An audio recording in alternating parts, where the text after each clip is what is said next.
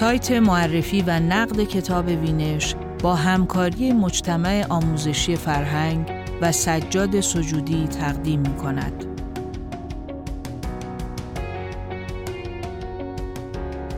متنهایی که میاندیشند درباره کتاب فقط روزهایی که می نویسم پنج جستار روایی درباره نوشتن و خواندن. نویسنده آرتور کریستال. نویسنده مقاله کاوان محمدپور. با صدای غزال فاتحراد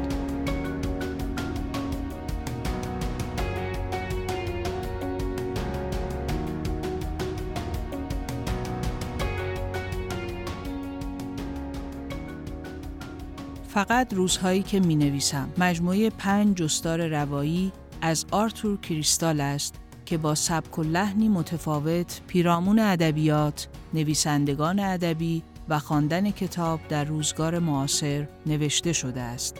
آرتور کریستال در هر کدام از جستارهایش اگرچه هدف واحدی را تعقیب می کند، اما با آوردن شاهد مثالهای متعدد سوالات جدیدی را هم طرح می کند و در کنار نظر خود نظرات دیگری را هم می آورد و متنی دموکراتیک پدید می آورد.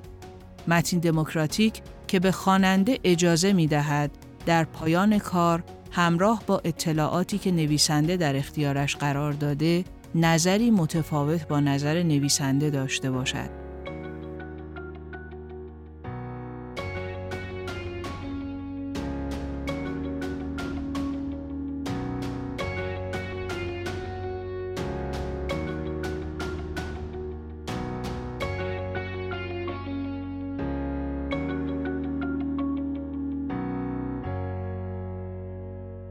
شاید نوشتن درباره کتاب نویسنده‌ای که خود صدها نقد و تحلیل بر کتابهای دیگران نوشته است، اگر کاری دشوار نباشد، بدون شک بسیار وسواس برانگیز است. آن هم نویسنده‌ای که خود متخصص جستار نویسی است و در سال 2010 برنده جایزه بهترین جستار نویس آمریکا شده. طبق کتاب فقط روزهایی که می نویسم که در واقع اولین و تنها کتاب ترجمه شده آرتور کریستال به فارسی است، نه محل تولد و نه سال تولد این نویسنده مشخص نیست. فقط روزهایی که می نویسم مجموعه پنج جستار روایی از آرتور کریستال است که با سبک و لحنی متفاوت پیرامون ادبیات، نویسندگان ادبی و خواندن کتاب در روزگار معاصر نوشته شده است. زبان و لحن به کار رفته در مجموعه این پنج نوشته از صمیمیت حیرت برانگیزی برخوردارند به طوری که خواننده ضمن آشنایی با میزان قابل توجهی از دیدگاه و دریافت نویسندگان به هیچ عنوان با متنی سقیل و قامز که معمولا در کتابهای نقد با آن روبروییم مواجه نیست. چنین صمیمیتی از سبک به کار رفته آرتور کریستال یعنی نوشتار جستار روایی ناشی می شود. جستار روایی متنی غیر داستانی درباره مفهوم یا رخدادی واقعی است که فقط به یک موضوع مشخص می پردازد. هدفش طرح دیدگاه شخصی و توجیه موزگیری نویسنده است و با چاشنی تنزی ظریف، ساختار ظاهرا نامنظم و گاه به لحنی شبیه زبان شفاهی داستان یا ساختار داستانی را به خدمت خود می گیرد و روایت نویسنده از موضوع را ارائه می دهد. جستارهای کریستال آمیخته به لحنی تنزالود با هدفگیری های مشخص مفهومی است طوری که یک موضوع و سوال را طرح می ریزد و لایه های مختلف آن را برای خواننده باز می کند.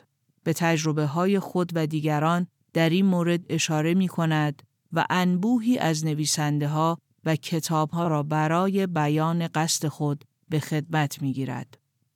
یکی دیگر از های کریستال اشاره به زندگی و افکار نویسندگان بزرگ ادبی است که احتمال کمی دارد با آنها آشنا باشیم. از عادتهای گاه خارج از در عرفشان می‌گوید تا زندگی عجیب و غریب آنها.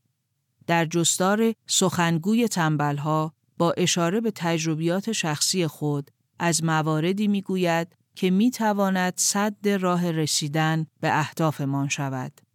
در پرتو همین بحث به واکاوی مفهوم موفقیت می پردازد و سعی دارد با فهماندن این نکته که اگر خود را در مسیری مشخص قرار دهیم به احتمال بسیار بتوان در آن موفق شویم به این نتیجه می رسد.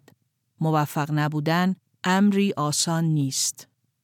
کریستال در یکی از جستارهای خود با عنوان لذتهای گناه آلود به اختلاف نظرها بین داستان ادبی و داستان ژانر می پردازد. شروع این نوشته چنان گیراست که حداقل در هنگام خواندن آن به طور کل اختلافات نظری و فلسفی بین این دو مفهوم را فراموش می کنیم و همراه با نویسنده در لایه های بیشتر محسوس و البته تا حدودی پنهان آن سیر می کنیم. قصدم از بکارگیری ترکیب تا حدودی پنهان به آن دلیل است که وی در این نوشته همچون نوشته های دیگرش به نقل قولها و رویدادهای ادبی اشاره می کند که احتمال آن می رود به ندرت خوانندگان با آن روبرو شوند. زیرا خواننده جدای از محتوای کتاب اگر به دنبال زندگی نویسنده در کتب یا منابع اینترنتی برود، عموماً با زندگی نامه های تکراری و یا نقد فنی ادبی روبرو می شود. اما گویی کریستال به خوبی بر کسالتبار بودن این گونه نوشته ها آگاهی دارد و هرگز نمی‌خواهد تکرار مکررات کند. از این رو سعی دارد با نگاهی تیز بخشی از لایه های پنهان و کمتر دیده شده نویسنده های بزرگ را به بهانه تحلیل موضوعی مشخص بیان کند.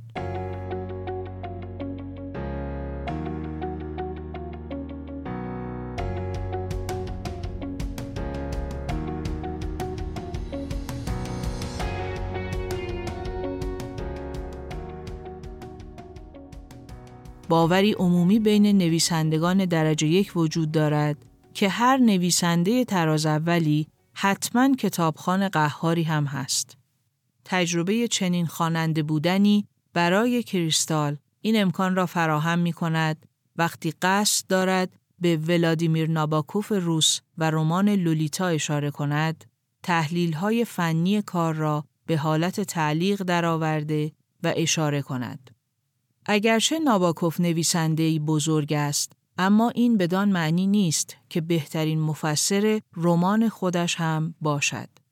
او برای بیان این منظور به شکل کلی به جای تنظیم مدلی نظری و پرداختی تئوریک با استفاده از شگرد داستانگویی به مصاحبه تصویری ناباکوف در مورد لولیتا اشاره می کند و با روایت حالات ناباکوف بحث اصلی خود که حرف زدن نویسندگان در برابر نوشتارشان است، جستار وقتی نویسنده حرف می‌زند را پی می‌گیرد. یکی از بخشهای لذت بخش کتاب می تواند جستار زندگی و نویسندگی باشد.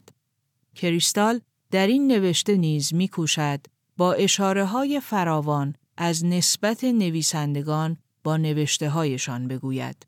وی نوشتن را چون سبک زندگی می داند و بران است که عمل نویسندگی شکل و شیوه زندگی را دستخوش تغییر می کند. حرفه است که شیوه زندگی آدمها را دگرگون می کند و نمی توان بین حرفه نویسندگی و سبک زندگیشان تفاوتی قائل شد. کریستال اشاره می کند ادبیات خود محض است که به هیئت چاپ درآمده. و در صفحات بعدی می‌گوید زندگی نویسندگی عنوان مناسبی است. دو کلمه خبر از یک همزیستی می دهند. در حالی که همزمان مرز بین زندگی و نویسندگی را مبهم و تار می کند. او بران است که نویسندگی بیشتر از یک حرفه است و چنان در زندگی نویسنده دخالت می کند که نمی توان یکی را حرفه و دیگری را زندگی نامید. نویسنده در جستار دیگر کتاب نمی‌خوانم به وضعیت ادبیات معاصر می پردازد. آن را هم از جنبه خواننده بودن بررسی می کند و هم از لحاظ تولید ادبی. با مقایسه کلی بین آثار تراز اول جهان و نوشته های امروزی به این نتیجه می رسد که ها و اشعار معاصر معمولی هستند نه به خاطر موضوع و درون مایهشان که ممکن است خیلی هم بدی و شورانگیز باشند بلکه چون انتظارات ما از ادبیات بسیار معمولی است کریستال در این جستار معتقد است که میان مایگی و در افتادن با دقدقه های سطحی ادبیاتی را به وجود آورده که نمی‌تواند خواننده ای را که با ادبیات بزرگتر آشناست ارضا کند. بعد از آشنایی با بهترین اثر، آشنایی با اثر خوب محلی از اعراب ندارد. کریستال نقدهایی را هم متوجه کلاس های نگارش خلاق می کند که به قول وی این روزها می‌خواهند به زور ما را به فیض برسانند. برای خواننده قهار همیشه مقایسه بین آثار خوانده شده و اثر جدید وجود دارد. اگرچه سبک جستار روایی هدفی مشخص را دنبال می کند و قصد دارد یک موضوع را در مرکز بررسی خود قرار دهد، اما اشاره های فراوان کریستال به کتاب ها و نویسندگان خود به خود متن را از ظاهری یک دست خارج کرده و همزمان چند سوال جدید که احتمالاً قصد نویسنده نباشد را مطرح می کند. این مورد شاید از ذات جستار نویسی حاصل شود که در صورت نبود بحثی نظری برای بیان نویسنده وی ناچار است از منابع و تجربه های متعددی برای توجیه قصد خود استفاده کند. گویی اشاره به شاهدهای متعدد درستی یک موضوع را بیشتر اثبات می کند. از طرفی دیگر، کریستال در هیچ جایی از نوشته هایش قصد ندارد که جواب سوالها را به شکل متقن بیان کند. به عبارتی همیشه به خوانندگان فرصت می دهد که از منظری متفاوت و با اتکا بر دانش خود جوابهای دیگری را برای سوال مورد نظر پیدا کنند. وی تنها با ارائه تجربه های متضاد، الگوهای متعددی را به خواننده معرفی می کند و در لابلای آنها با بیانی نه الزامن متقن نظر خود را نیز بیان می کند. از این رو متن همیشه پویا باقی می ماند و انگار خود متن ها می اندیشند. بنابراین در هنگام خواندن این جستارها با متنی دموکراتیک که شاید منشأ آن داستان و ساختار داستانی جستار روایی باشد برخورد داریم.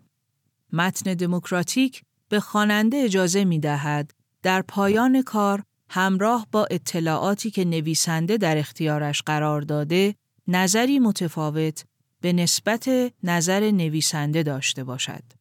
اگرچه جستارهای روایی کریستال به نسبت از ساختاری نامنظم تبعیت می کنند، اما حول محوری مشخص که همانا عنوان اصلی نوشته است میچرخند. ولی به جای بیان صرف یک دیدگاه، آن هم دیدگاه نویسنده، به بیان دیدگاه های متعدد می پردازد و به طوری که گفته شد در لابلای آنها دیدگاه خود را نیز مطرح می کند. برای ترجمه فارسی کتاب فقط روزهایی که می نویسم سعی شده از همان لحن صمیمی و آمیخته با تنز کریستال پیروی شود. می توان گفت مترجم تا درصد بالایی در این کار موفق بوده و صمیمیت متن را به خوبی از انگلیسی به فارسی انتقال داده است. اشاره های مکرر کریستال به نویسنده ها و متن رمان هایشان نیز توسط پینوشت های مترجم جبران شده و در آخر هر جستار توضیحاتی در موردشان آمده است.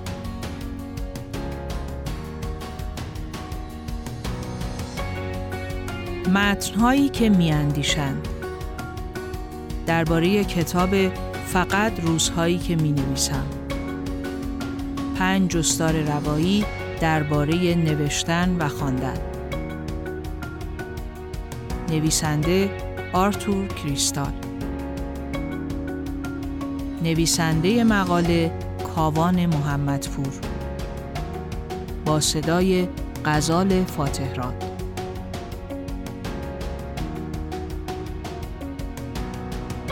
این مقاله و دهها نوشته و نقد دیگر درباره کتاب‌های کلاسیک و جدیدتر را در سایت معرفی و نقد کتاب وینش بخوانید.